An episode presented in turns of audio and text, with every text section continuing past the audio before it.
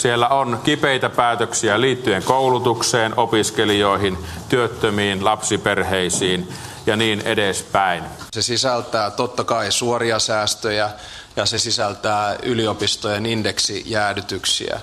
Se sisältää opintotuen leikkauksia.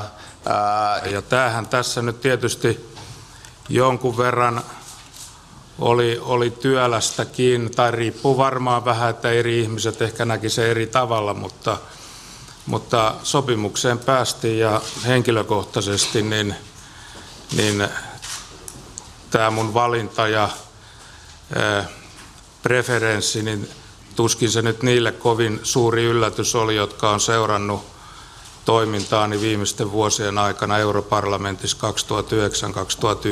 2009-2011 ja ulkoasianvaliokunnan puheenjohtajana 2011-2015, että, että kun te kysytte, että mitä sä siellä kävelet eilen, niin tätä mä siellä kävelin eilen.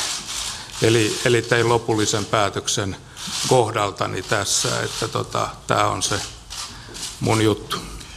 Joo, tässä ideana oli, oli se, että, että meistä jokainen mietti sitä, että, että onhan tämä neljä vuotta varmasti semmoinen, neljän vuoden aikana sellainen tehtävä, että ollaan takuulla siellä oman intohimon alueella.